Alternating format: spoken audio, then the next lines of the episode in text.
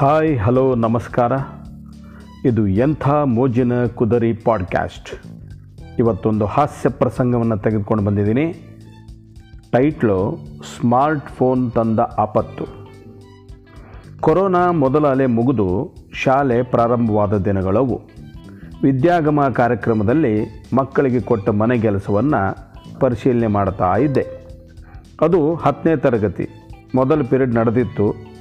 Online ತರಗತಿ ಮತ್ತು ಅದರ ಮಹತ್ವ, ಅವಶ್ಯಕತೆ ಬಗ್ಗೆ ನಾನು ಮಕ್ಕಳಿಗೆ ಹೇಳ್ತಾ ಇದ್ದೆ. ಮಕ್ಕಳ ವಾಟ್ಸಪ್ ಗ್ರೂಪ್ ಮಾಡಿದ ಬಗ್ಗೆ ಹೇಳುತ್ತಾ, ಯಾರ ಬಳಿ ಸ್ಮಾರ್ಟ್ಫೋನ್ ಇಲ್ಲ, ಕೈ ಎತ್ತಿ ಎಂದೆ. ಸುಮಾರು ಹದಿನೈದು ಮಕ್ಕಳು ತಮ್ಮ ಬಳಿ ಸ್ಮಾರ್ಟ್ಫೋನ್ ಇಲ್ಲ ಎಂದು ಕೈ ಎತ್ತಿದರು. ನನಗೆ ಆಶ್ಚರ್ಯ ಆಯಿತು. ಅಷ್ಟೊಂದು ಮಕ್ಕಳ ಬಳಿ ಸ್ಮಾರ್ಟ್ಫೋನ್ ಇಲ್ಲ ಎಂಬುದನ್ನು ನಾನು ಊಹಿಸಿರಲಿಲ್ಲ. ಕೈ ಎತ್ತಿದ ಮಕ್ಕಳನ್ನೊಮ್ಮೆ ಗಮನಿಸಿದೆ. ಅದರಲ್ಲಿ ಬಹುತೇಕರು ಅನುಕೂಲಸ್ಥರ ಮಕ್ಕಳೇ ಇದ್ದದ್ದು ಕಂಡುಬಂತು. ಸಿಟ್ಟು ಬಂದು, ಊರಲ್ಲಿ ಹಬ್ಬ ಮಾಡಿದರೆ ಭರ್ಜರಿಯಾಗಿ ಮಾಡ್ತೀರಿ. ಒಂದು ಫೋನ್ ತಗೋಬಾರ್ದೆ ಅಂತ ಗೊಣಗಿದೆ. ಸಿಟ್ಟು ತಡೆಯಲಾಗದೆ ಮತ್ತಷ್ಟು ಗೊಣಗಿದೆ. ಮೊಬೈಲ್ ಇದ್ದವರೆಲ್ಲ ಉದ್ಧಾರ ಆಗ್ತಾರೆ.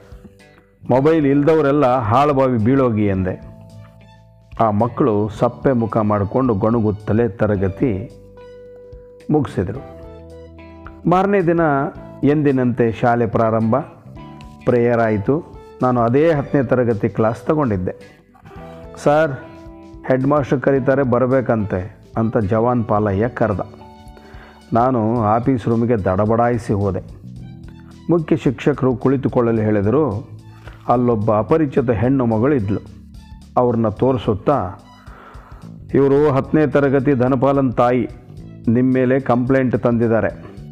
ನಿನ್ನೆ ನೀವು ಇವ್ರ ಮಗನಿಗೆ ಹಾಳಬಾವಿ ಬೀಳು ಅಂದ್ರಂತೆ, ಒಂದು ಕ್ಷಣ ನಾನು ತಬ್ಬಿಬ್ಬಾದೆ.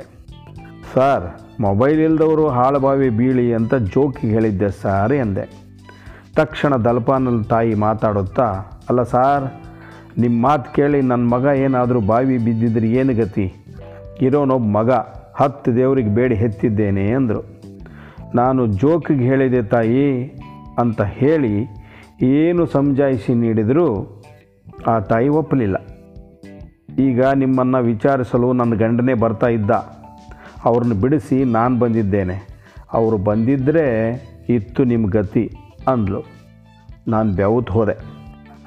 ಹೆಡ್ ಮಾಸ್ಟ್ರು ಆ ತಾಯಿನ ಸಮಾಧಾನಪಡಿಸಲು ನನ್ನನ್ನು ಬೈದರು. ಧನಪಾಲ ಯುದ್ಧ ಗೆದ್ದವನಂತೆ ನನ್ನ ನೋಡುತ್ತಾ ಮುಗುಳ್ನಗುತ್ತಿದ್ದ.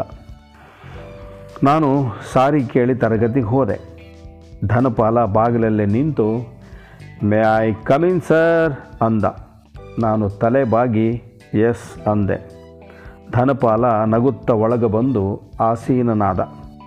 ನಾನು ತಲೆ ಬಾಗಿ ಪಾಠ ಮುಂದುವರಿಸಿದೆ. ನನ್ನ ಒಂದು ಜೋಕು ನನ್ನ ಪಾಲಿಗೆ ಜಾಕ್ ಆಗಿತ್ತು. ಜಾಕ್ ಆಗಿತ್ತು, ನನ್ನ ಬಾಯಿ ಲಾಕ್ ಆಗಿತ್ತು. ನಮಸ್ಕಾರ.